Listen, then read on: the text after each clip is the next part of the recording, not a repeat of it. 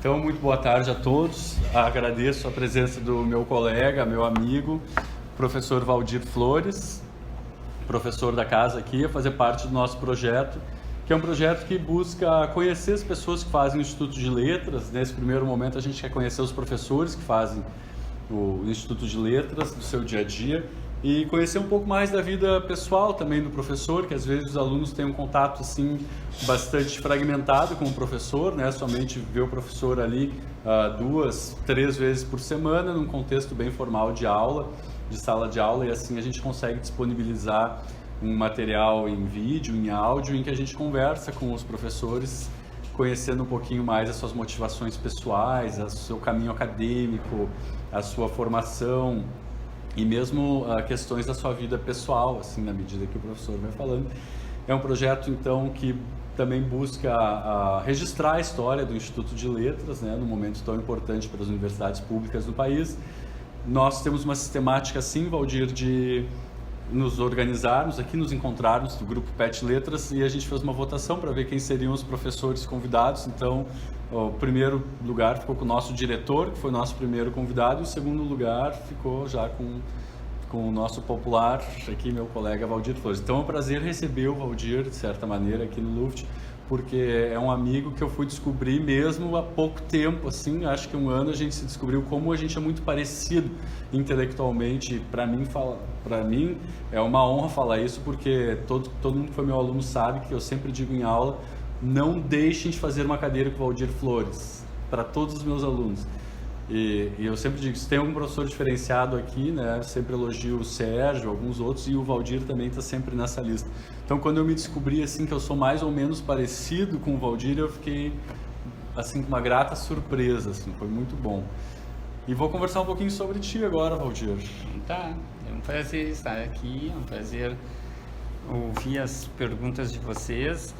Acho que esse é um projeto muito bonito que vocês estão desenvolvendo, um projeto importante para a memória do Instituto, para a memória da, da universidade. É, realmente é, vocês estão de parabéns, porque é um projeto necessário na atualidade.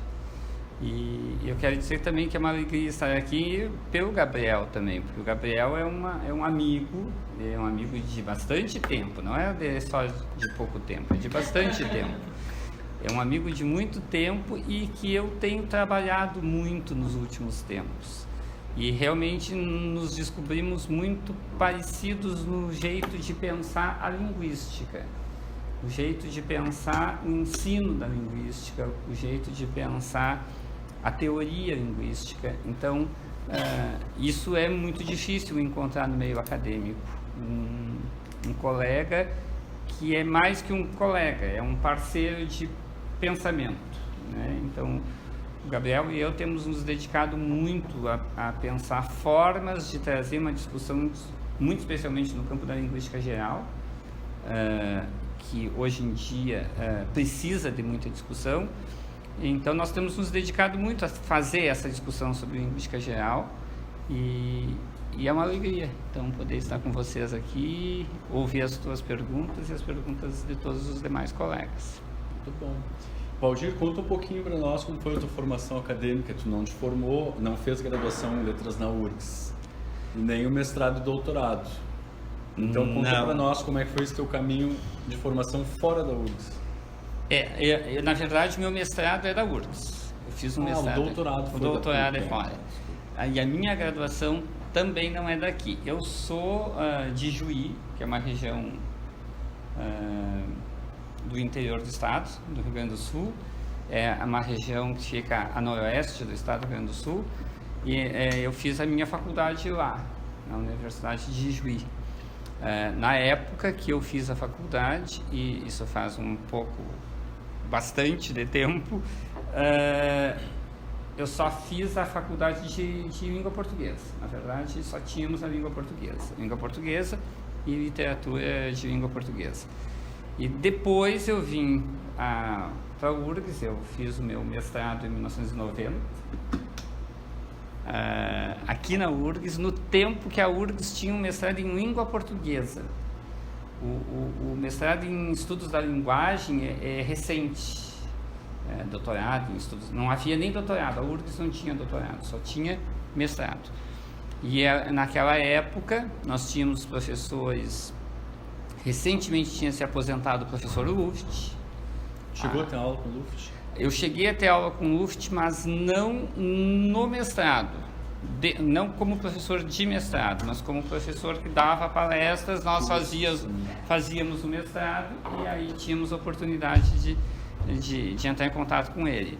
A professora Leda Bisol estava também já no fim do seu, do, da, da, sua atividade aqui naquela época, a professora Ione Bentes, é, todos os professores é, que naquela época já estavam quase se aposentando ou se aposentando.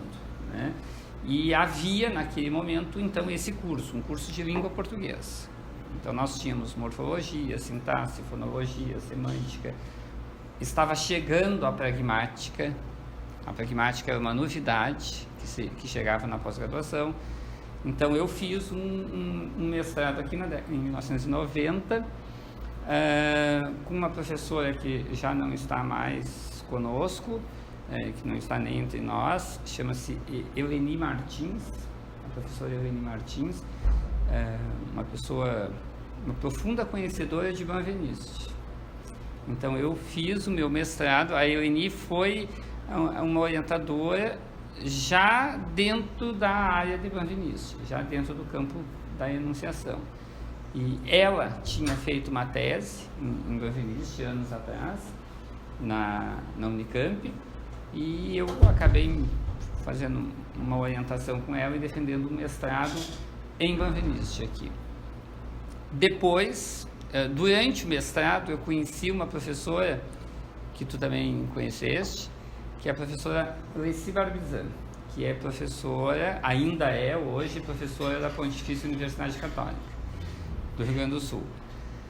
A Alessi, é, eu costumo dizer que é a pessoa que eu conheço que mais sabe linguística, porque realmente eu nunca, nunca, nunca vi a Alessi não saber alguma coisa. É, é, até comprometedor dizer isso, mas eu nunca vi ela não saber alguma coisa. Ela é uma, uma, uma professora que tem uma vasta formação, uma formação assim dos grandes linguistas. E eu fiquei verdadeiramente encantado pelo conhecimento dela.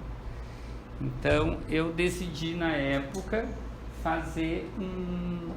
Logo depois do mestrado, meu mestrado terminou em 93. 93. Em 94 eu decidi fazer um doutorado. Aí, como não tinha doutorado na, na URGS, a URGS não tinha doutorado. A única universidade que tinha doutorado naquela época, na nossa área, era a PUC.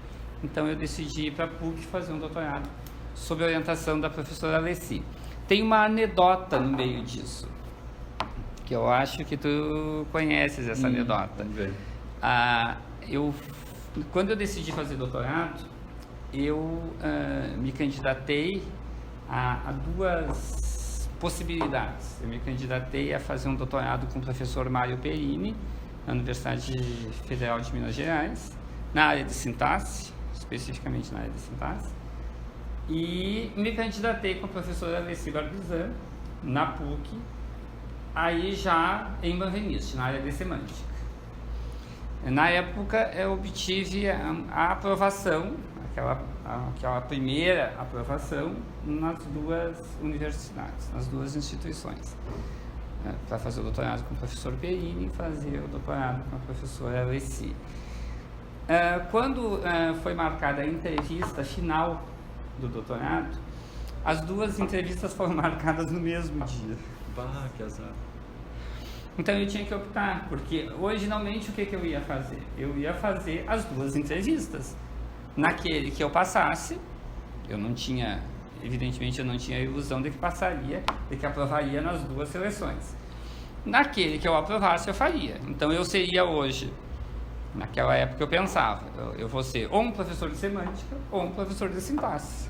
Hum. Mas a entrevista foi marcada para o mesmo dia nos dois cursos. Uh, eu tive que optar. E, e eu me lembro que eu telefonei para uma professora, que foi uma professora de sintaxe que eu tive no mestrado, a professora a Maria Lília Castro, que trabalha conosco ainda, lá na, no vestibular. E eu telefonei para Maria Lília e, expliquei a situação para ela. Eu tinha 23, 24 anos. É, e expliquei, olha, eu fiz a, a, seleção nos dois cursos, até agora aprovei nos dois e preciso optar, porque a entrevista coincidiu. E essa professora me disse: faça a entrevista na PUC, faça com a professora Alessi, porque tu vais gostar muito da professora Alessi. Ela é uma pessoa muito gentil, muito, além de ser uma grande profissional. Faça, pelo que eu conheço de ti, vai ser uma boa opção. Mas tu vê como são coisas pequenas às vezes que que destino, assim, traçam todo um destino, né? Toda é, uma trajetória. É, Talvez eu... se ela te dissesse, quem sabe tu vai para o FMG e tu tivesse ido, é, a tua carreira teria sido, teria sido outra. bastante diferente é. até hoje. Então eu acabei fazendo um doutorado em semântica na PUC, na, na área da semântica da enunciação, já sob orientação da professora Alessi, e acabei não seguindo uma carreira de sintaticista que poderia não ter sido boa também, né? Poderia e o mais interessante é que depois, quando eu fiz concurso aqui, abriu um concurso, que é o concurso que eu fiz, que se, chama, se chamava, naquela época, uh, Sintaxe Semântica da Língua Portuguesa. Então eu acabei me concursando na URGS nas duas áreas, em sintaxe e semântica da língua portuguesa. O que significa que a sintaxe e a semântica sempre estiveram muito presentes para mim. Embora isso não seja uma coisa de conhecimento de todos, né? Então, e quando eu entrei aqui, então, entrei exatamente num concurso que contemplava as duas áreas. E quando tu era estudante ainda, antes de falar da tua vinda para cá, para URGS, no mestrado, doutorado na graduação, como é que tu fazia para te virar, assim, Valdir? Tu foi bolsista, ou tu dava aula, tu trabalhava na universidade ou não trabalhava?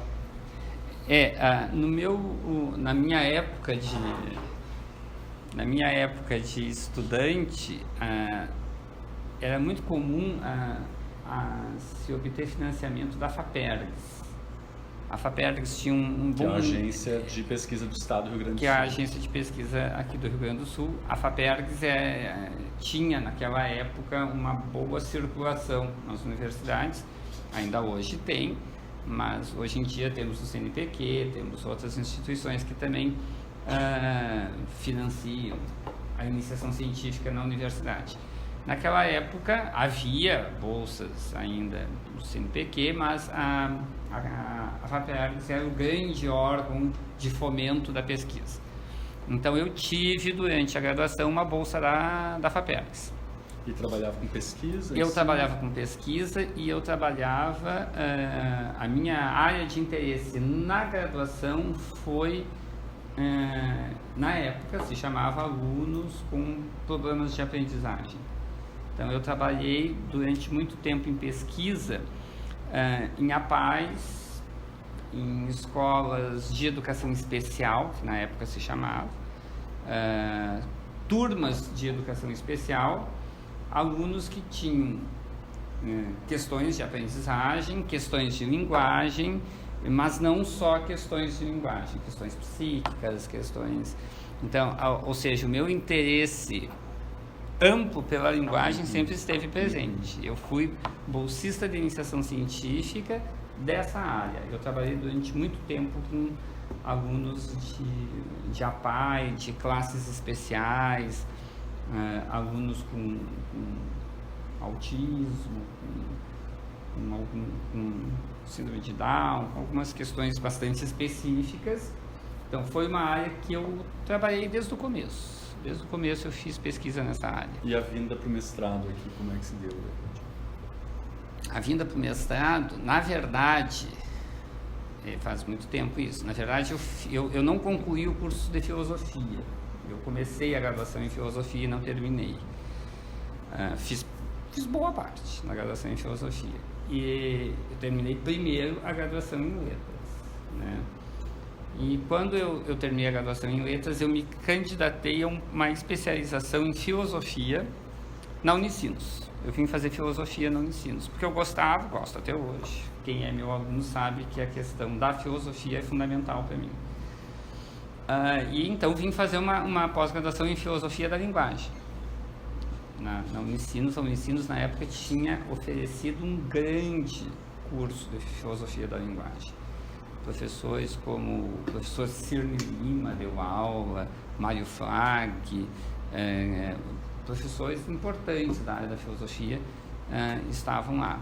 Então eu comecei um curso de filosofia da linguagem. Nesse meio tempo eu descobri que havia o um mestrado na URGS. Eu não sabia que havia o um mestrado aqui. É, e aí eu palhei o curso de filosofia mais uma vez. Então vejam que eu nunca consegui concluir o curso de filosofia, nem na graduação, nem na pós-graduação. Parei mais uma vez o curso de filosofia e aí me candidatei ao mestrado aqui na URGS. Então, foi assim meio por acaso, eu descobri. O meu caminho teria sido outro se eu tivesse é. seguido a filosofia da linguagem. Verdade. Eu acho que isso justifica muito meu meu meu caminho hoje em dia, né? Meu jeito de, de, de trabalhar. Eu sempre fui um professor que se interessou por diferentes áreas da linguagem sintaxe, semântica, filosofia da linguagem. Então, é um, é um percurso que hoje eu vejo é, é um percurso que tem uma certa coesão. Talvez no começo eu não pensasse assim, mas hoje eu acho Olhando que tem. Trás, né? Hoje eu acho que tem. Porque muitas vezes na carreira acadêmica é assim, a gente olha para frente e não consegue traçar uma linha que ligue um evento ao outro, mas olhando para trás a gente vê que eles se Pois é, pois é. é. Eu acabei depois estudando muito um autor, que é Benveniste, que é um autor que tem uma formação filosófica muito, muito densa. Uh, e que isso é muito presente na reflexão dele. Então, vocês percebem claramente, por exemplo, a influência kantiana na obra do, Benveniste, é, é evidente. Uh, uh, então, isso de alguma maneira me aproximou do Benveniste também. E o doutorado com a Alessi, que ano que tu defendeu daí? Eu, eu concluí o doutorado em 1997, com 27 anos. Eu fui doutor muito jovem, muito jovem. Ainda é jovem, né? É, eu ainda sou jovem. Parece jovem. É, eu, eu terminei o doutorado com 27 anos. Na verdade, eu demorei dois anos para fazer meu doutorado. Eu entrei, eu fiz a seleção em 94 Comecei em 95 e defendi em 97. Está assustando pessoal. É, eu fiz só, eu fiz em dois anos. Na verdade, eu fiz em um ano e 11 meses o doutorado. Quando eu terminei a tese, fiz todos os créditos, fiz até mais créditos do que precisava. Por que, que eu fiz mais créditos? Porque na época estava na PUC um professor que hoje não está mais, que é o professor Jaime Paviani que é um nome, é um nome importantíssimo na, em, em Platão. E eu li boa parte dos diálogos de Platão com o professor Paviani. Então eu fiz todas as disciplinas que o professor Paviani ofereceu. Então o, o Fedo, o Crátio, a República, o Banquete, todos os grandes diálogos platônicos, né? E porque o professor Paviani ofereceu disciplinas para estudar Platão. Então eu acabei fazendo muito mais disciplinas do que precisava, porque mais uma vez a filosofia, mais uma vez a filosofia, durante o doutorado. Mas com um ano e 11 meses eu terminei a tese. E por que decidiu terminar antes dos quatro anos? Eu tinha bolsa do, do, da CAPES, não era do CNPq, era uma bolsa da CAPES. Só para fazer um parênteses, como é que era a bolsa? Porque o Menuzi veio aqui outro dia, para quem assistiu, e o Menuzi falou que o valor da bolsa era algo super bom na época. Era, é um valor bom, é um valor bom. Gente, tinha. É, havia poucas bolsas. Eu, eu recebi uma bolsa é, para um programa especial da CAPES, porque eu não contei uma coisa para vocês. Eu me formei em 1989, eu terminei a minha faculdade em dezembro de 1989 e comecei a dar aula na universidade em março de 90. Eu comecei a dar aula com 20 anos.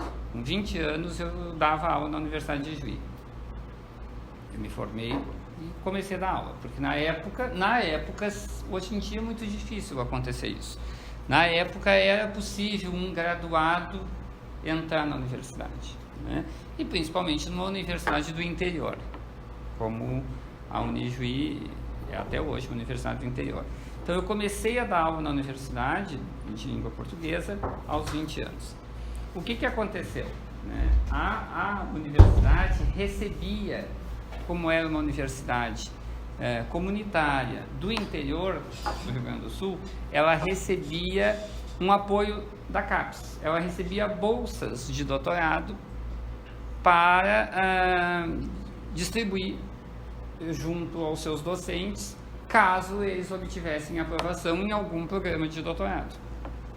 Então, eu, como obtive uma aprovação na PUC, eu acabei recebendo essa bolsa. Então, eu tive uma bolsa da CAPES, num programa da CAPES de desenvolvimento das instituições do interior do Estado. Na, na época se chamava PICD, Programa de Incentivo, PICDT, Programa de Incentivo à, à Capacitação Docente Tecnológica. Acho que é isso. Então eu tive uma bolsa dessa natureza e era boa, era uma bolsa boa, mas o que que acontece? Quando eu entrei na PUC, e por que, respondendo a tua pergunta, por que que eu fiz o doutorado tão rápido? Porque eu queria ser professor da URGS, na verdade. Eu não queria. E abriu um edital de concurso naquele. Eu sabia que tinha uma uhum. vaga, que tinha duas vagas aqui na URGS.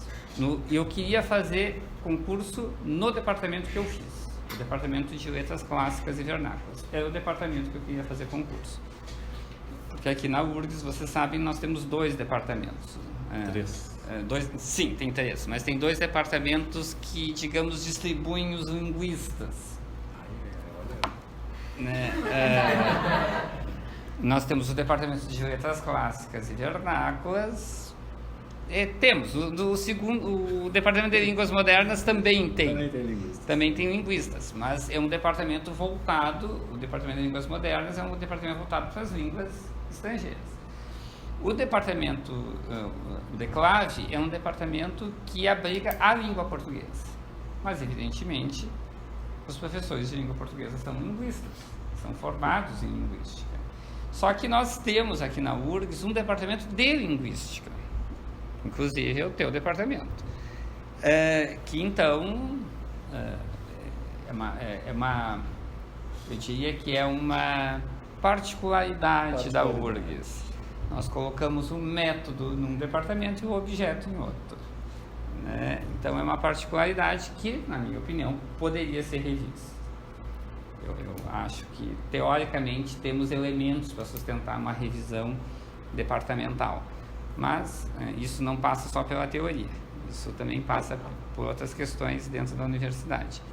Bom, então eu queria fazer concurso na URGS e queria fazer concurso no departamento de língua portuguesa. E eu sabia que nós teríamos dois concursos um concurso para a área de leitura e produção textual e um concurso para a sintaxe semântica do português. Eu sabia, as pessoas comentavam, bom. E efetivamente eu tinha que ser doutor para fazer o concurso. Uh, e, então eu precisava terminar rápido o meu doutorado, motivo pelo qual em um ano e 11 meses eu terminei o doutorado. Procurei na época a professora Regina Zilberman, que é coordenadora do pós-graduação da PUC, e disse para ela: terminei a tese, preciso defender.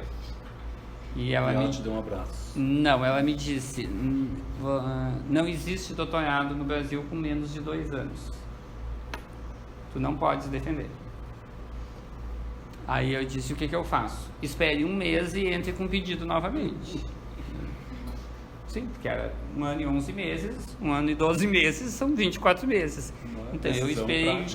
Eu esperei mais um mês e entrei novamente com um pedido de é, defesa de tese. E um mês depois eu defendi. Então eu fiz meu doutorado em dois anos e um mês, assim. Porque eu precisava voltar para a Unijuí, trabalhar na Unijuí o tempo que eu tinha recebido bolsa, para poder, é, de certa maneira, pagar o auxílio que eu recebi da universidade. E ainda tinha que fazer o concurso aqui. Então tinha que ser rápido mesmo. Como rápido. efetivamente eu fiz. Eu voltei, trabalhei um ano e meio na Unijuí e em 98 eu entrei aqui. Fiz o concurso em 97. Fiz o concurso no início de 98 e entrei em agosto de 98 aqui. Legal. Na área de sintaxe e semântica do português.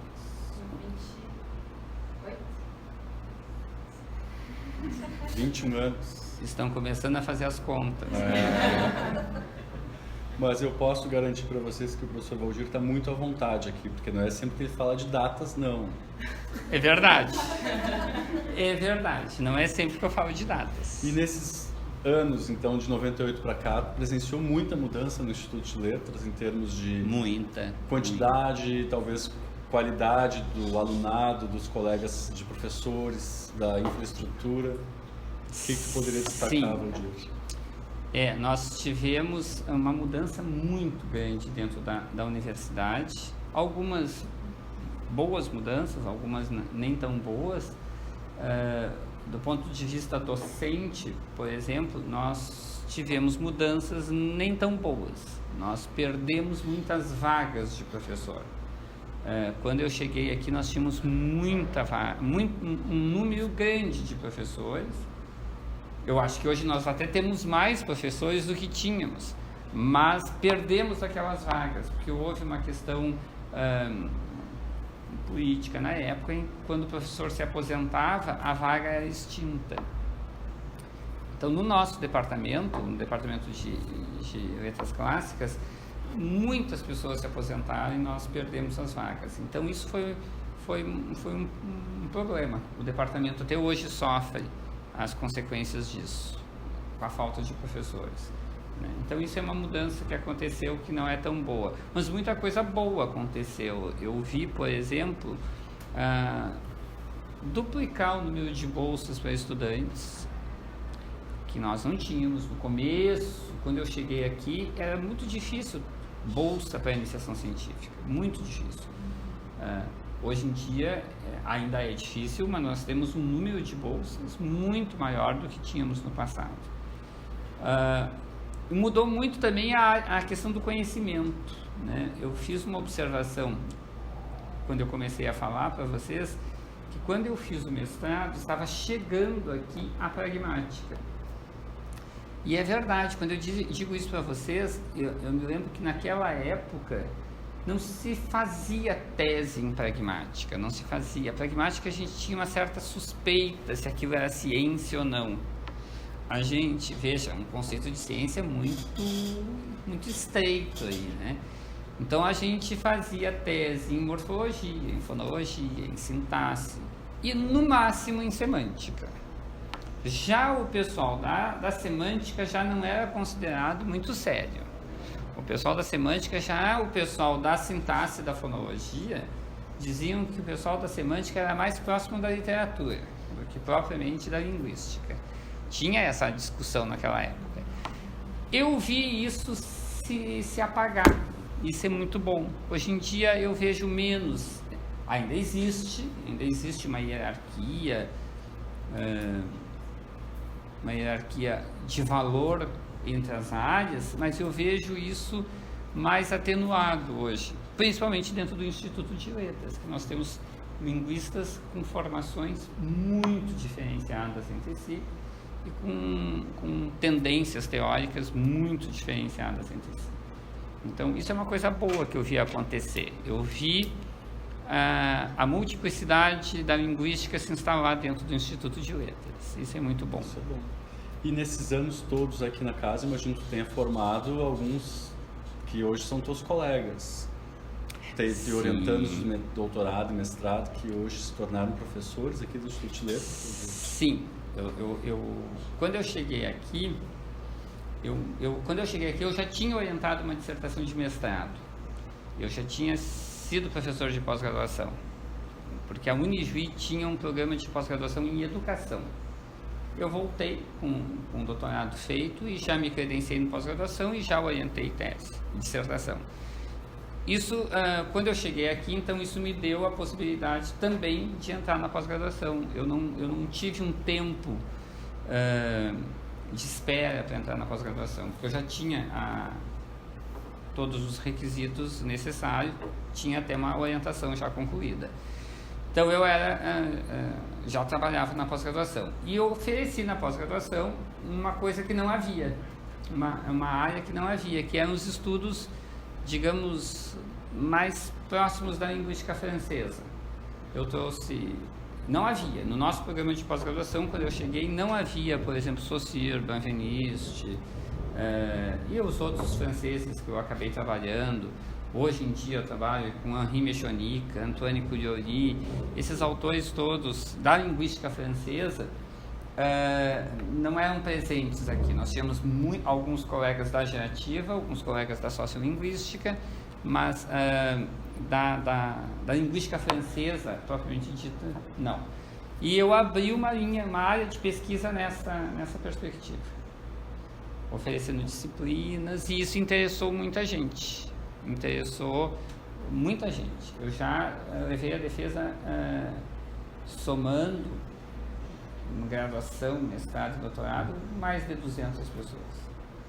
E só de mestrado e doutorado eu já levei a defesa 60 teses. Então, não é pouco. Entre teses e dissertações. E alguns colegas da casa fizeram doutorado sobre a minha orientação.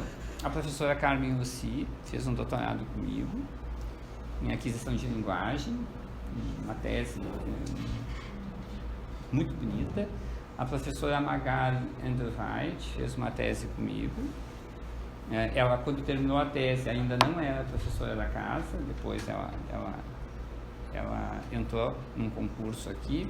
A professora Luísa Milano foi minha orientanda também, eh, que também ela terminou a tese um pouco antes de entrar na casa, a professora Janine Jorge foi me orientando de doutorado também. Vocês não devem conhecer, mas uh, a professora Nair Tesser, uh, também da língua portuguesa, foi me orientando.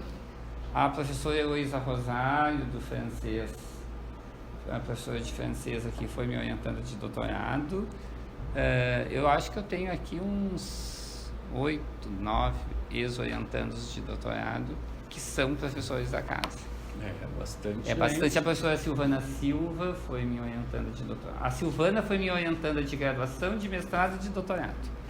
A Silvana foi, minha, foi a minha primeira orientanda de iniciação científica. Quando eu entrei aqui, foi a primeira pessoa que eu orientei. Então, foi minha orientanda de iniciação científica, de mestrado e de doutorado. E hoje é professora da casa também. É, interessante. É. E o curso de graduação, como é que era, Valdir? Logo que tu entrou aqui, tu percebe muita diferença de lá para cá?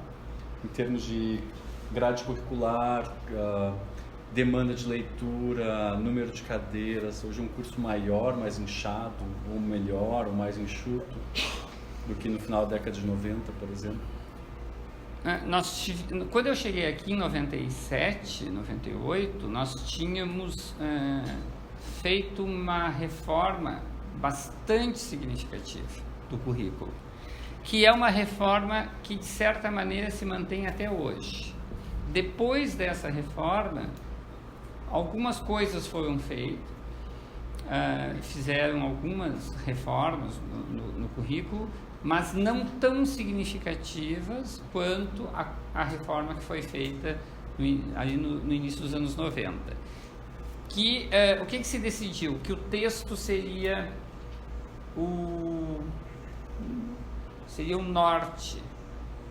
O texto seria o fio condutor da área de língua portuguesa, por exemplo. Então vocês vão. É, a URGS criou disciplinas como semântica do texto, semântica frasal e textual, uh, leitura e produção textual, uh, ou seja, a URGS foi pioneira com esse currículo em fazer uma semântica do texto, por exemplo. Semântica do texto é uma, é uma, uma disciplina que vocês não encontram ainda hoje em qualquer instituição. Então, uh, foi uma decisão importante que se mantém até hoje. No meu departamento, o texto é o, o, o centro. O, eu não trabalho com a área de texto especificamente, mas eu percebo que é o centro do currículo. Tudo converge para essa ideia de texto. Nós tínhamos aqui professores que, que defendiam com muita veemência isso. Eu me lembro da professora Fredendursky defendendo isso com muita veemência. Acredito que na linguística alguns eixos também foram estabelecidos naquela época que se mantêm até hoje, principalmente o, a ideia de, é, de dar ao aluno o, o, a base da linguística, os conceitos básicos de linguística, a, o fundamento dos grandes modelos de análise linguística me parece que isso se mantém até hoje, mesmo com pequenas reformas curriculares. Então, eu, eu, eu, vi muita coisa se alterar, mas muita coisa não se alterou. E eu acho que isso é positivo, porque o nosso currículo é, é um currículo importante hoje dentro do Brasil. Acho que ele não é um currículo, evidentemente, exige mudanças, mas ele é um currículo importante, é um currículo que dá uma formação sólida para o aluno. Eu não sei uh, se nós, uh, numa próxima reforma curricular, vamos alterar significativamente esses elementos que são base do currículo. Eu creio que não. Eu acho que no meu departamento essas coisas vão se manter, creio que no departamento de linguística também. Eu, eu consigo falar pouco do departamento de línguas modernas, mas é, talvez aí alguma alteração mais significativa tenha acontecido. Sim. Né? É, sempre tem alguma mudança, né, para acompanhar é. o momento também, né? Acho que sim. E fala um pouquinho sobre a tua produção bibliográfica, assim, Valdir. Tu já publicou alguns livros e nós mesmos, nós dois estamos trabalhando em novas publicações. Então, conta um pouquinho de um ou dois que te marcaram e dos hum. que estão por vir. Novas publicações, Gabriel e eu estamos com três ou quatro livros em andamento. Então, novas, são muitas novas. Olha, é, eu, eu, eu, publiquei bastante, né?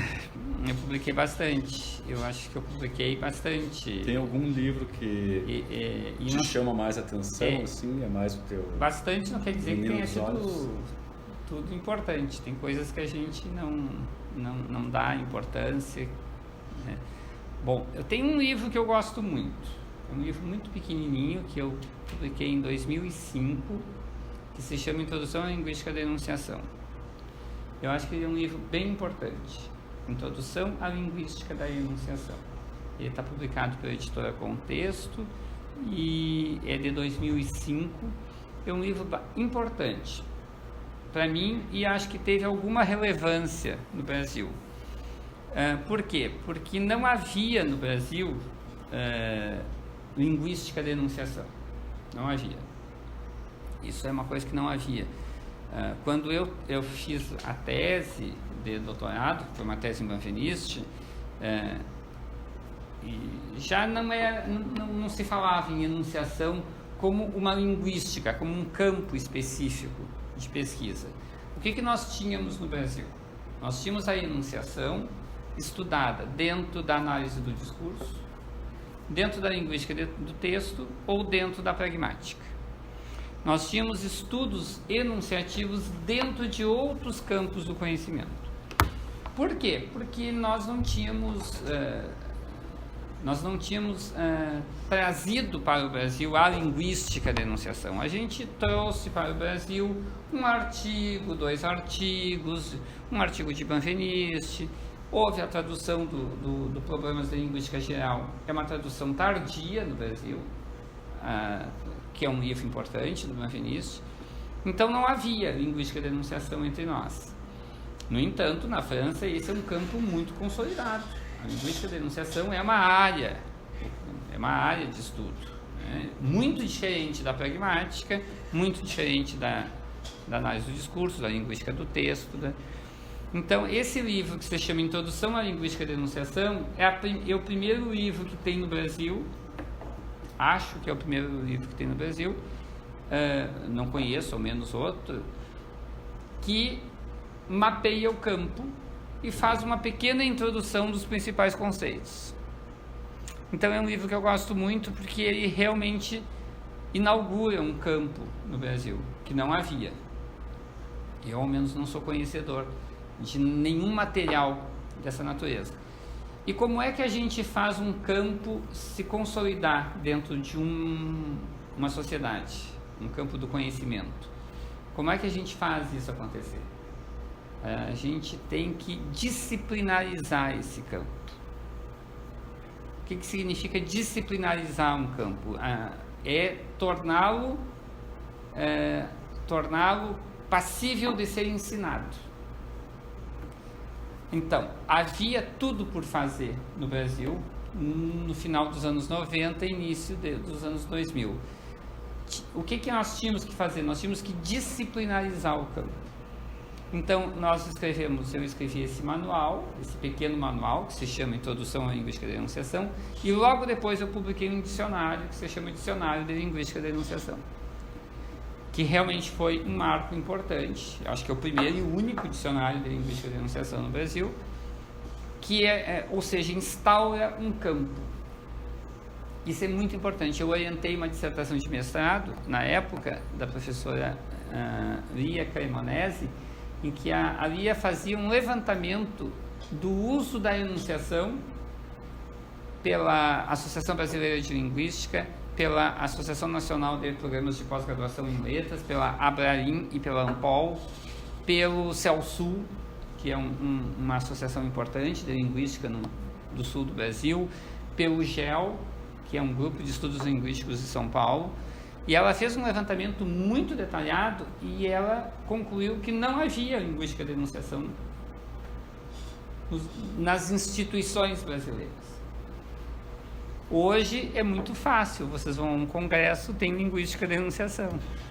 Tem, é, então, ou seja, existe a área hoje no Brasil. E eu acho que esse dicionário e esse manual, ambos contribuíram para isso. Eu gosto muito do dicionário e do manual. Uhum. Porque eles disciplinarizaram o campo no Brasil. É verdade. É muito interessante, eu recebi uma vez um depoimento de um colega, quando saiu o, o, esse pequeno livro, Introdução à Linguística da Enunciação, um colega aqui da casa. Ele chegou para mim e me disse que tinha comprado o livro e tinha, tinha lido o livro. E disse: Eu gostei muito de saber que enunciação não é discurso, que enunciação não é texto. Eu não sabia que tinha essa diferença. E eu não sabia que tinha tantos estudos em enunciação e que é uma coisa tão diferente de texto e de discurso. Eu disse sim, é outro objeto, é outro campo, é outra área. Vejam que na época não tinha nem essa distinção feita no Brasil, né? Então foi necessário. Foi necessário. Então eu gosto desses dois livros porque eu acho que eles eles criaram um campo no Brasil, não sozinhos, evidentemente, mas contribuíram para criar. Contribuíram para criar. Gosto muito desse material. Boa. E sobre a experiência docente aqui, Valdir, tu tem algum episódio marcante aqui no Instituto de Letras que tu lembra com carinho ou com assim com graça que aconteceu de inusitado? Tem, tem muita coisa que aconteceu, porque afinal de contas, eu sou professor de Mas acontecem coisas inusitadas aqui no Instituto acontecem de Letras? Acontecem coisas muito inusitadas no Instituto de Letras, acontece. Uh, eu sou professor de visão crítica da gramática, vocês sabem disso, que é uma disciplina crítica crítica, muito crítica da gramática. Ela é uma disciplina que, que faz o aluno repensar o, o, o ensino de língua é, pelo viés, é, é, repensar a, a gramatiquice do ensino de língua. Uma vez eu fui convidado para falar num evento que a URGS organizou sobre vestibular. Sobre vestibular. E redação de vestibular, especificamente fui convidado. E, e, e me foi encomendada uma, uma, uma palestra, uma manifestação sobre um tópico. Foi, foi encomendada. As pessoas, as organizadoras do evento disseram: Nós gostaríamos que tu escrevesses e, e, e que tu falasse algo dessa natureza. Bom, o que, que foi encomendado? Que eu fizesse um levantamento do ponto de vista gramatical, de pontos que seriam relevantes na construção de um texto, do ponto de vista da sua sintaxe, da sua morfologia, portanto, um trabalho mais gramatical. Foi isso que eu fiz. Fiz um levantamento de problemas de redação, de problemas de sintaxe, de problemas de morfologia, Apresentei esse levantamento no congresso. É um congresso grande, tinha muitos professores da rede pública, da rede privada, congresso muito grande. E apresentei todos, todos os problemas que eu fiz o levantamento, as soluções que eu via para aqueles problemas. As pessoas que estavam assistindo entenderam que eu estava defendendo a gramática tradicional algumas, que eu estava defendendo que se deveria ensinar gramática tradicional nos textos, quando na verdade eu estava fazendo um levantamento apenas do que, que havia de problemas e como a gente poderia solucionar esses problemas. E aí teve um professor que se levantou no meio de todo mundo, pegou o microfone e disse praticamente toda a crônica do Luiz Fernando Veríssimo, que é como eu, o, o gigolô das palavras. O gigolô das palavras. Vocês conhecem essa pessoa? Vale a pena. Que é uma crônica é, contundente contra a gramática. E ele termina dizendo: a gramática tem que apanhar todos os dias, que é para saber quem manda. Assim é com o senhor. Nossa! É perigoso. Assim, não, assim deveria ser com o senhor. E, e aí se fez um, uma polêmica, porque algumas pessoas aplaudiram ele. E algumas pessoas vaiaram ele. Em pleno congresso. E eu não entendi o que tinha acontecido. Porque eu, eu entendi que, as, que eu ia apanhar. Isso eu entendi, essa parte eu entendi. Então, tem coisas pitorescas, sim, que aconteceram aqui. Resumo da conversa, eu, eu, eu disse para o professor que eu entendi a manifestação dele, mas que eu, eu, eu não tinha defendido, eu tinha apenas feito uma descrição dos problemas gramaticais. Bom, vocês me conhecem, eu sou crítico em relação à gramática. Então fiquei eh, nessa época com a fama de quem defendia Defensor a, da gramática. Exatamente. Né? Então, eu também deveria apanhar para saber quem manda é. todos os dias. E em sala de aula, assim, já, já aconteceu algum momento na relação professor e aluno que te foi marcante? Sim, sim. Eu, eu, eu adoro meus alunos, né? Eu sou, eu sou apaixonado pelos meus alunos. Eu adoro meus alunos. Eu tenho momentos marcantes todos os dias com eles. todos os dias. Eu, eu gosto muito, eu gosto muito de aluno. Quem é meu aluno sabe que eu gosto de aluno. Eu, eu não saberia fazer outra coisa da minha vida. É, eu realmente não saberia fazer outra coisa. Eu gosto de aluno, gosto de aluno falando, gosto de aluno perguntando. É, acho que todas as perguntas são boas. Nunca tive um aluno que não é, que tenha feito uma pergunta que não fosse boa. Sempre tive perguntas boas, né? Perguntas com as quais eu, eu, eu pude trabalhar na sala de aula, trazer alguma coisa, evidentemente, para os alunos é, estão em diferentes níveis e fazem diferentes perguntas. Né? Cabe ao professor incluir essa pergunta dentro daquilo que ele está trabalhando. Né? Então eu, eu tive grandes momentos e tenho até hoje com os meus alunos. Eu tenho eu tenho aluno que vem me dizer que que mudou o jeito de pensar por causa de alguma aula, ou porque se apaixonou por algum linguista, uh, ou porque se apaixonou por alguma teoria. Ou por ti. Uh, também. uh, vejam, eu durante muitos anos tive fama de ser um, um matosiano, de ser um, um porque eu gosto muito da reflexão do Matoso, gosto muito, acho que muito mesmo. Acho que é um linguista que nós não podemos esquecer. E eu dei muita aula de Matoso, bastante mesmo. Então, uh, e os alunos assim gostavam de Matoso por causa disso. Então, é, isso é uma experiência, porque é um linguista difícil de ler. Até hoje, nas minhas turmas de estudos linguísticos 1, às vezes as pessoas levantam a mão e dizem, não, porque o professor Valdir disse que o Matoso falou isso sobre as classes de palavras. Sobre... É, é, eu, eu hoje em dia falo menos porque tem, tem o Gabriel, tem pessoas que têm mais é, condições que eu é, para falar da, da reflexão dele. Mas ele é um linguista importante né? É um linguista importante. Então, já vi muita gente dizendo que tinha se apaixonado por Matoso. Então, por vê, causa por causa, então acho isso é bom. Eu, eu, eu- Nós temos um trabalho envolvendo Matoso em comum. nós temos. Conta um pouquinho. É, então, na- então, Matoso. o Matoso escreveu uma introdução, ele escreveu em inglês uma, uma história da linguística. É uma história da linguística é, é, que vem até a década de 50, mas é um livro muito, muito, muito importante. Chama-se História da Linguística, é um, é um, na verdade é um curso que o Matoso deu no exterior, foi, foi um curso que o Matoso deu em inglês e ele, pelo que se sabe, o manuscrito original desse, desse material está em inglês. Esse material foi traduzido e foi publicado no Brasil pela editora Vozes. E até hoje essa é uma introdução, é uma, uma história da linguística importante que nós temos no Brasil. Eu acho que uma das primeiras histórias da linguística. E se vocês eh, entram em contato com esse livro, vocês ficam encantados com o que tem de informação. Eu não sei como o Matoso, naquela época, sem o Google, sem a internet, conseguiu reunir aquela quantidade de informações. Bom, mas o que, que acontece? É um livro que vem até a década de 50 e que e tem algumas passagens que mereceriam ser mais bem explicadas. São muito condensadas. São passagens que têm o, o leitor desavisado não vai entender tudo que está ali porque tem muita informação condensada.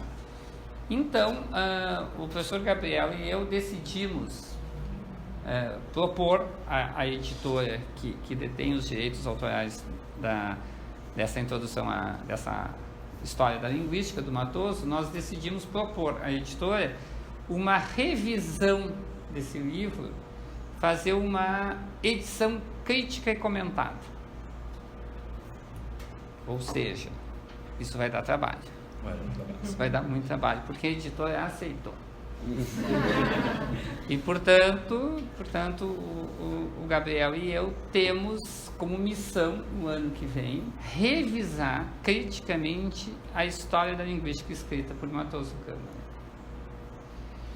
Isso vai nos dar muito trabalho porque Matoso começa, ele começa no século XVI por aí. E, e- começa até antes, mas que ele começa realmente a desenvolver reflexões é mais ou menos no século XVI. Então tem muita informação para abrir, tem muita informação para para dar para o leitor. Então vamos ver o que vai acontecer. Eu acho que vai ser um projeto bonito. Eu não conheço eh, muitos trabalhos no Brasil com esse, esse, esse tipo de, de, de método, que é fazer uma crítica. A, a estrutura da língua portuguesa foi, do Matoso, foi mais ou menos submetida a algo muito semelhante. Existe uma edição crítica da, da estrutura da- do, do livro Estrutura da Língua Portuguesa, do Matoso, e nós vamos seguir mais ou menos aquele modelo. Trazer eh, informações, fazer alguma revisão técnica, mas principalmente trazer informações. Abrir as informações que o Matoso. eh, a minha inspiração, na verdade, é a edição crítica do curso de Linguística Geral feita por Túlio de Mauro e eh, que é o que eu tenho eh, na, na minha cabeça e eu acho que pode nos guiar bastante ali.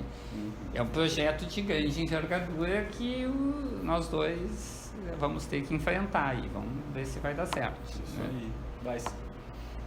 E por falar em livros, Ma- Valdir, nos conta assim um livro que foi marcante na tua vida. Não necessariamente de linguística, depois eu vou te perguntar um de linguística.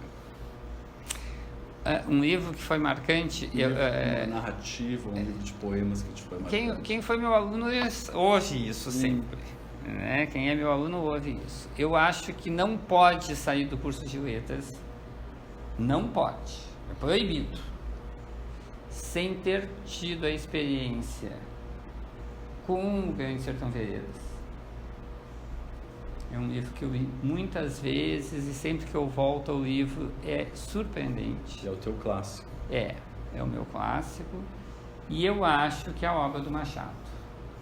A obra do Machado ela tem que ser lida e relida é, a, a, obra de contos, de romance, é, não pode. É, vocês vejam, tem alguns livros do Machado que eu li oito vezes e que eu volto ainda. Eu tenho, uh, eu nunca fui um bom professor de literatura. Uma vez eu tentei dar aula de Machado, foi horrível. Foi horrível. Machado não merecia a minha aula. Uh, mas eu acho que eu sou um bom leitor de literatura, não um bom professor. Uh, gosto de ler literatura. Mas eu acho que é uma experiência por motivos diferentes, muito diferentes. São duas experiências importantes para o aluno. O Grande Sertão. O Grande Sertão Veredas é uma experiência, é, um, é, um, é uma experiência. Uma vez eu li o Grande Sertão, muitos anos atrás, hoje em dia a professora, é, a professora Luísa, eu acho que faz esse trabalho também, eu li em voz alta. É, porque ele é um livro que requer um pouco de, de, de voz, né, um pouco de oralidade. Mas li em voz alta, li em voz baixa, li sem voz nenhuma, já li de várias maneiras. Tem, tem várias edições da obra. É uma obra que vocês não podem deixar de, de ter a experiência. É, é uma experiência ler o, Grande Sertão. Então, é meu, meu clássico.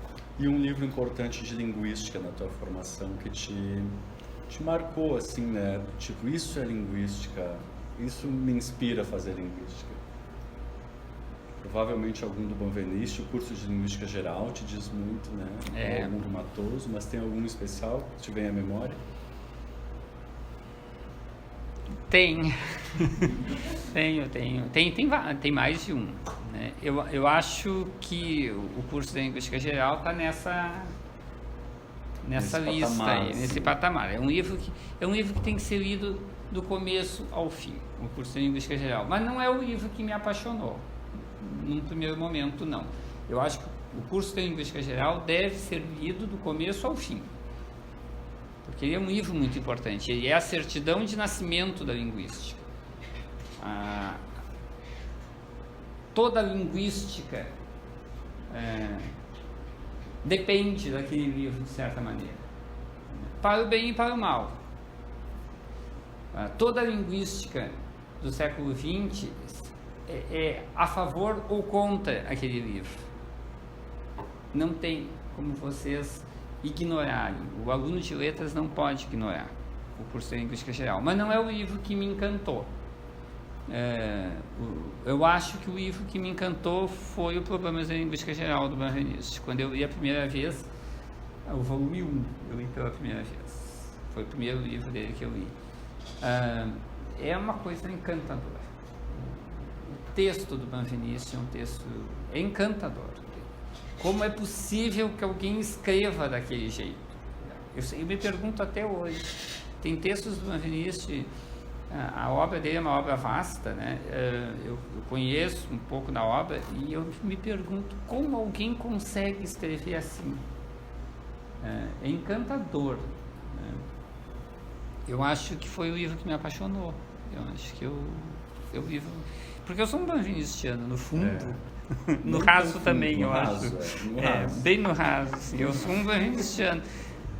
Embora eu acho que Saussure seja um autor fundamental. E o Valdir é um interlocutor, um colega, um amigo que lê muita coisa. Eu acho que é um exemplo assim para todos vocês que estão buscando uma especialidade, uma especialização seja em literatura, ensino de línguas ou linguística, o Valdir, esses tempos eu precisava do programa minimalista do Chomsky, um livro que é super difícil de encontrar porque só tem uma edição portuguesa. Eu tenho inglês, mas eu precisava em português.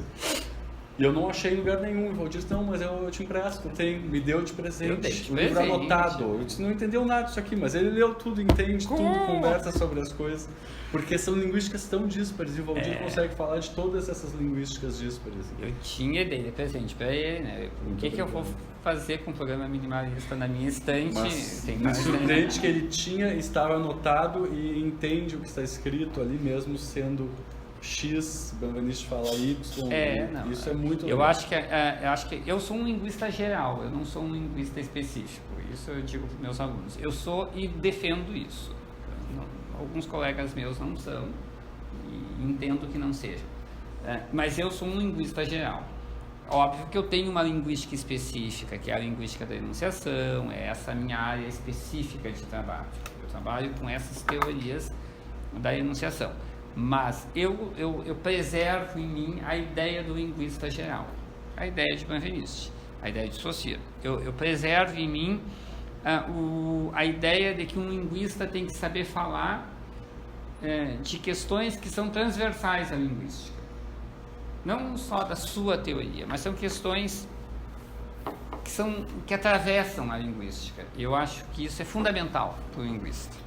Talvez esse pensamento do Valdir se reflita no livro mais recente dele, que é Problemas Gerais de Linguística, em que justamente, né, Valdir, tu pega temas assim que tran são transversais a todo estudo da linguagem, como questões envolvendo tradução, questões envolvendo aquisição da linguagem, e tantos outros né, que devem ser levados em consideração no estudo da linguagem.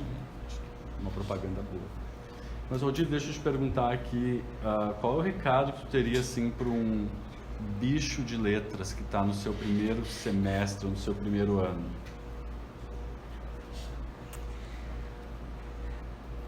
Eu, eu acho que o meu recado é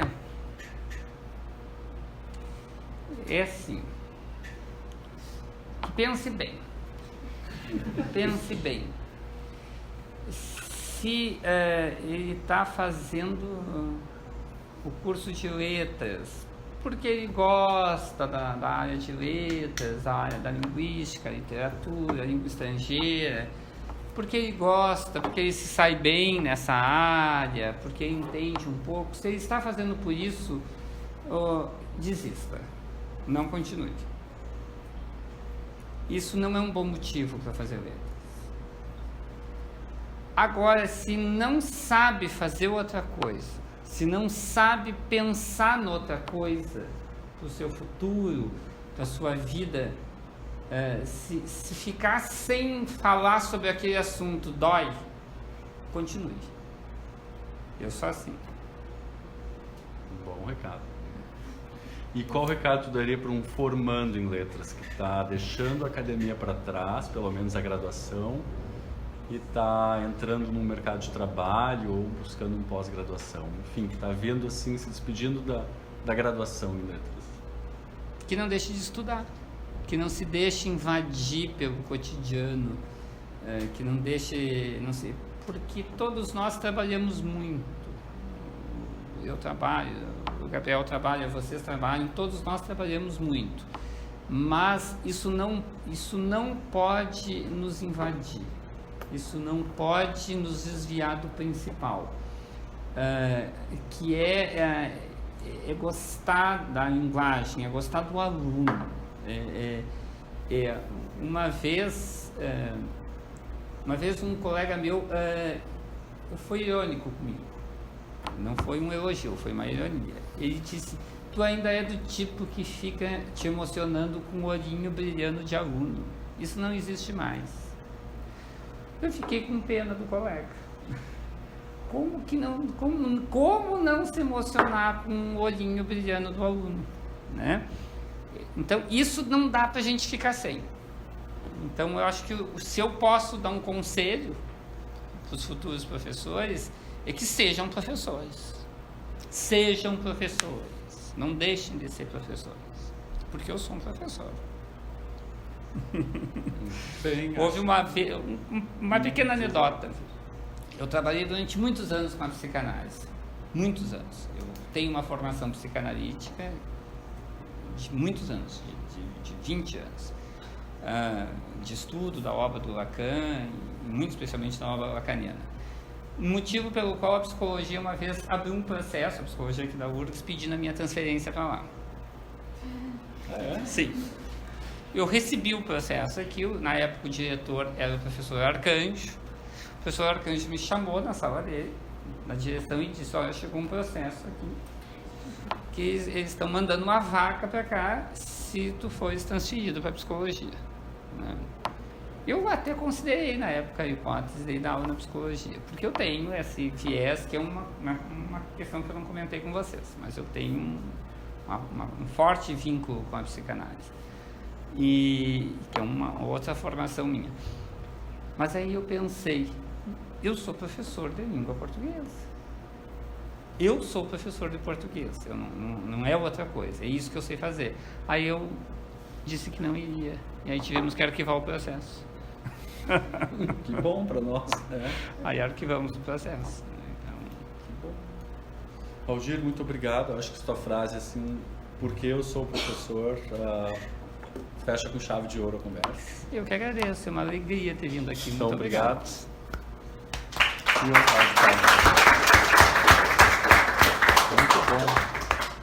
Nunca me canso de conversar com o Valdir. A gente marca reuniões com ponto de pauta assim, a gente ficou uma hora e meia, já falou disso Sim, inteiro. Isso não está sendo gravado, eu espero. Tudo está sendo gravado. Tudo está sendo gravado.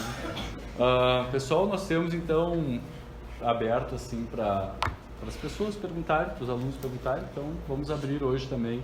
Se alguém tem alguma pergunta para o professor Valdir aqui, gostaria de ouvir falar mais um pouquinho sobre um tópico mais específico, diga lá, Débora. Uh, eu queria saber um pouquinho mais da tua relação com as universidades francesas, que e eu queria saber mais como é que foi essa experiência. Então, a, a, a, linguística da enunciação é uma linguística de origem francesa, ela não é uma linguística muito. Uh, na, na, América, ela não. Estou pensando nos Estados Unidos, ela não é uma linguística que tem uma circulação muito grande. Né? Uh, em, nem mesmo Benveniste, que é o grande expoente da linguística da enunciação. Na Europa, a gente tem um pouco mais Hum, é, de, de, circulação dos estudos enunciativos. Mas a França é o, o grande é, campo da linguística da enunciação. E então, eu fiz dois pós-doutorados na França, os dois sob a direção do, de uma grande linguista, chamada Claudine Normand, Claudine Normand é, que também não está entre nós mais, mas ah, é uma grande leitora de Saussure, uma grande leitora de Benveniste. Eu ainda acho que é a melhor, ou está entre as melhores. Né? E, e, isso me abriu uma, uma, série de possibilidades, porque ela, a, a Normand foi aluna de Benveniste. Ela assistiu os cursos de Benveniste, foi aluna dele. Eu tive a oportunidade de, inclusive, eh, traduzir as anotações dela das aulas de Benveniste para o Brasil o português. E isso me abriu muitas portas, porque eu fui fazer pós-doutorado apaixonado por Benveniste com uma grande linguista na França.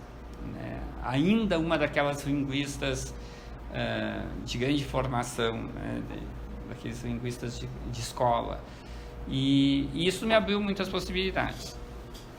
Eu, eu, eu dei, fui professor convidado nas universidades lá e fui convidado na Escola Normal Superior, que é uma grande instituição de ensino.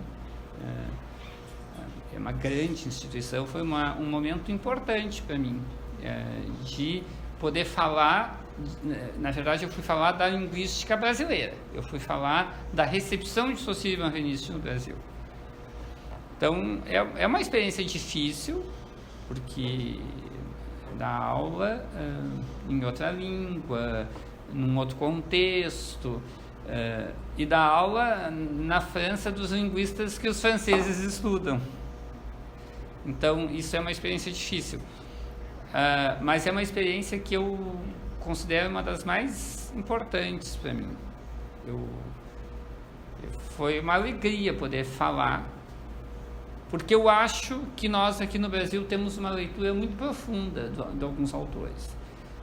E acho que podemos contribuir muito com a reflexão. Acho que, que não é falta de modéstia dizer que a linguística brasileira tem um jeito particular de ler essas teorias e esse jeito contribui. Então, acho que foi isso que eu fui fazer dizer como eu leio esses autores, que não é exatamente como os franceses leem, ou como a, a linguística francesa lê. Né? Foi uma experiência, mais de uma vez eu dei aula lá e fiz parte de alguns eventos. Foi uma experiência boa. É, é mais um conselho. Eu me identifiquei um pouco com o teu percurso, embora esteja ter passado por algumas áreas. Eu no semestre passado comecei uma iniciação científica em análise do discurso e ainda fiz um curso de extensão em análise do discurso. esse semestre eu estava começando na fonética e fonologia, mas agora eu me apaixonei por Longinite a partir da, da aula de visão crítica da gramática. E aí eu queria saber se, se tu acha que uh, esse fato de estar perambulando por áreas não é só uma insegurança, uma incerteza, mas pode ser também alguma. pode ser proveitoso para a formação depois. É fundamental para a formação. O, o, o, bom profissional, essa é uma opinião muito pessoal minha, não significa que isso possa ser é, é, considerado por outras pessoas. Para mim, o bom profissional da nossa área é aquele que consegue é, circular na área. Tem autores é, que nós não podemos deixar de ler. Nós não podemos deixar de ler Chomsky, não podemos deixar de ler Laboche, não podemos deixar de ler Halliday, não podemos deixar de ler Omslev, Martinet, uh, são autores, e, a, o grande uh, são autores que, que já disseram quase tudo. Então,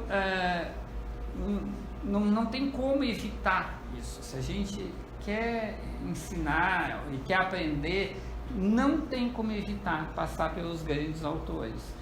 Então, eu acho que é, passar pelas diferentes áreas, eu também tive meu percurso nessas outras áreas. Eu dei um depoimento aqui em que eu me candidatei a um, a um doutorado em sintaxe. O Aldir já deu aula de morfologia. Eu, durante 12 anos, dei aula de morfologia aqui. Está escrevendo um livro que trata de fonética, fonologia. Estamos também. escrevendo um livro juntos, a, a, professora Elisa, o professor Gabriel e eu estamos escrevendo um livro juntos, agora mais um projeto juntos, é, que é um, um projeto que passa por diferentes campos da linguística. Isso está exigindo de nós a leitura de coisas muito diferentes. Então, é, evidente que a pesquisa tem que ser feita em área específica não há nenhuma dúvida. A pesquisa tem que ser feita em área específica. O conhecimento não pode ser restrito à área específica. São coisas diferentes. Elas se complementam, mas não são a mesma coisa. Então, é óbvio que quando tu fores fazer uma pesquisa, tu vais eleger um objeto, métodos muito específicos. No entanto, conhecimento exige que se possa transitar em diferentes campos não só da linguística, mas do conhecimento. Ah, ah, eu falei um pouco antes da filosofia. Eu, eu, eu hoje em dia sou um, um leitor, ah, um leitor, um leitor faminto, se dá para dizer assim, de antropologia, que é um campo do conhecimento que me interessa muito hoje em dia. Eu não tenho, evidentemente, o, o, o, o rigor que os antropólogos têm para ler antropologia, mas eu tenho interesse no campo. Então, é, eu acho que não tem como ficar só num, só num espaço. É importante saber transitar. Eu acho que você faz muito bem. Foi como eu fiz. Eu acho que é bom.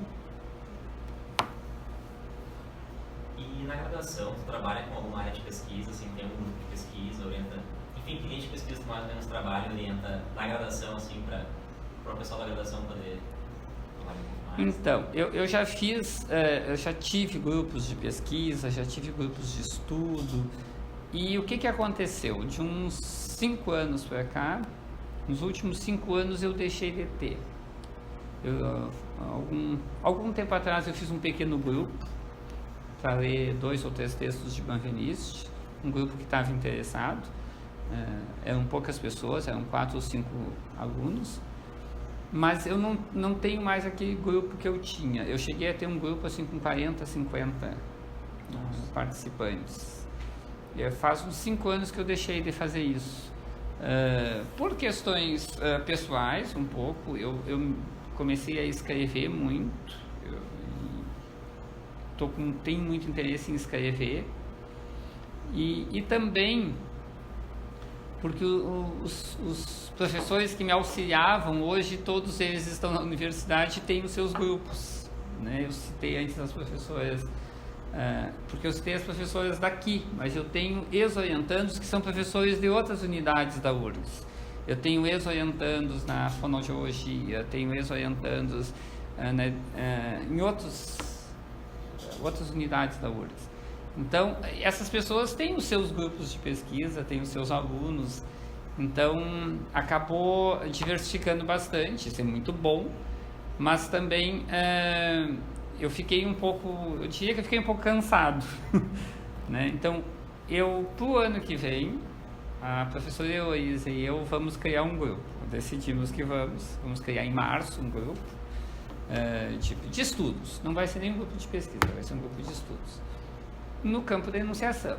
Aí vai ser um, um estudo específico, né? Mas hoje, nesse momento, eu tenho os meus bolsistas de iniciação científica, mas eu não tenho um grupo grande de, de porque eu, eu precisava escrever. Eu precisava escrever esse último livro que o Gabriel falou, que é o livro mais importante para mim. É, eu acho que eu não fui justo em não ter citado antes esse livro. O livro mais importante para mim, não sei se para os outros, para os outros talvez não seja. Para mim é esse livro que eu escrevi agora, que se chama Problemas Gerais de Linguística. Nele está muito do que eu penso da formação do linguista, da, então eu precisava escrever esse livro e eu demorei um pouco. É uma coisa que eu precisava fazer. O ano que vem eu acho que vai ter um grupo. Diga. Acha que é possível, que é viável uma continuação da disciplina de visão crítica na matemática? Então, nós, é, é, essa é uma pergunta é, que tem consequências. ah, é, consequências, ainda mais nesse momento que nós estamos pensando, é, revisando alguma coisa do currículo, né? Eu acredito que sim. A, a, a visão crítica da gramática, é, ela está bem como ela está, né? Mas ela é uma disciplina que a gente não consegue a, abordar as novas gramáticas do português. A gente, o que, que a gente faz nessa disciplina? A gente faz uma leitura crítica da história da gramática e das grandes gramáticas tradicionais, normativas do português, uh, evidentemente com alguma reflexão linguística de apoio, uh, mas voltada para as grandes gramáticas, as, as tradicionais gramáticas brasileiras. E a, e a, disciplina eu acho que é muito bem sucedida nesse sentido. No entanto, eu acho que falta, isso é uma opinião pessoal, um, um outro momento que é de discussão das novas gramáticas do português. Existem boas e no, novas e boas gramáticas do português. A gramática descritiva do Perini, a gramática do, do professor Ataliba, a gramática da, a, da professora Maria Helena de Moura Neves, duas gramáticas, a gramática do professor Marcos Banho. É, tem muitas gramáticas que foram feitas no português, é, em função de estudos como a gramática do português falado, que nós não conseguimos contemplar com, com, com profundidade, porque a disciplina não, não, tem, não tem espaço para isso. Então, poderíamos ter sim uma disciplina de uma visão crítica da gramática 2 como uma disciplina opcional. Eu não digo que ela seria uma, uma disciplina curricular, mas opcional, os alunos que têm interesse poderiam fazer. Eu acho que isso é viável, como uma opção. É, e seria, inclusive, saudável, seria bom né, para o curso. Porque faz falta esse tipo de, de leitura. Gostaria de saber qual é a tua visão sobre a reforma do nosso currículo. E uh, hoje mesmo na aula do professor Otero, a gente discutiu sobre a possibilidade de haver uma cadeira uh, própria para a gramática tradicional, que no caso ele seria uma pessoa adequada para dar também, que poderia uh, ser obrigatória para que a gente fosse para a disciplina de visão crítica da gramática, porque, e eu queria ver se você concorda comigo a respeito disso, com a educação que nós temos hoje no Brasil não é um pouco complicado partindo do pressuposto de que todos os alunos vão entrar na graduação uh, sabendo e manjando muito bem a gramática tradicional. Essa também é uma pergunta. Está tudo gravado aqui. Essa também é uma pergunta complicada, porque ela tem consequências. ela tem consequências grandes. Uh, sim e não. Uh, bom, a minha opinião sobre o que está acontecendo no currículo agora, a minha opinião é que nós estamos, uh, nós temos necessidades que são necessidades legais que estão sendo contempladas e também é uma boa oportunidade para se revisar uh, o que está em andamento. Eu acho que, a, o que a, a reforma que está sendo feita, ela está sendo bem conduzida e, e é uma oportunidade para se fazer tanto o atendimento legal quanto uma revisão daquilo que já foi feito. Bom, agora, a tua questão específica sobre a gramática tradicional, uh, de ter uma disciplina de gramática tradicional em um curso de letras, ela é uma questão complexa e possivelmente nós teríamos que falar muito sobre isso. Nós temos bons argumentos para defender e bons argumentos para não defender. Uh, sim, uh, é, os alunos, eles talvez não cheguem à universidade com conhecimento de gramática tradicional uh, suficiente a ponto de poder fazer uma crítica. No entanto, eles chegam na universidade com o discurso tradicional completamente impregnado. Porque o ensino uh, ainda é muito pautado pela normatização, pela, norma, pela gramática tradicional. Então, talvez ele não tenha uh, uh, conceitos, ele não tenha definições claras, mas ele, ele, sofreu o efeito do ensino tradicional. Ele sofreu esse, ele, qualquer aluno, eu acho, sofreu esse efeito de alguma maneira. Eu costumo dizer para os meus alunos que a gramática tradicional será uma companheira para a vida toda. Quem faz letras tem que saber que a gramática tradicional estará com ela, eh, com essa pessoa sempre. Por quê? Porque é o, o conhecimento, digamos, mais, uh, mais consolidado do ponto de vista da valoração. Ele tem muito valor na sociedade. Bom, então, esse é um argumento que eu estou dizendo para não ter uma disciplina de gramática tradicional. Uh, porque nós tivemos, os alunos já têm isso impregnado, eles são efeito desse ensino tradicional, embora talvez não saibam uh, dar definições ou fazer uma análise sintática tradicional, etc. Por outro lado, do ponto de vista da pesquisa, talvez fosse relevante uh, fazer uma disciplina em que esses conceitos são retomados do ponto de vista da pesquisa. Mas temos argumentos para o sim e para o não. Né? Ah, ah, porque, na verdade, o curso de letras deveria ah, conseguir fazer com que o aluno abandonasse a normatização, abandonasse a, tradição e, pudesse inovar no seu ensino de língua. Eu não sei se, se é papel do curso de letras hum, no seu currículo, eu digo no seu currículo obrigatório. No currículo opcional, talvez. Opcional sempre é, é sempre bom. Uhum. Mas no currículo obrigatório eu tenho dificuldade de pensar no ensino tradicional. Ah, mas no currículo opcional, talvez. Eu tentei responder mais ou menos.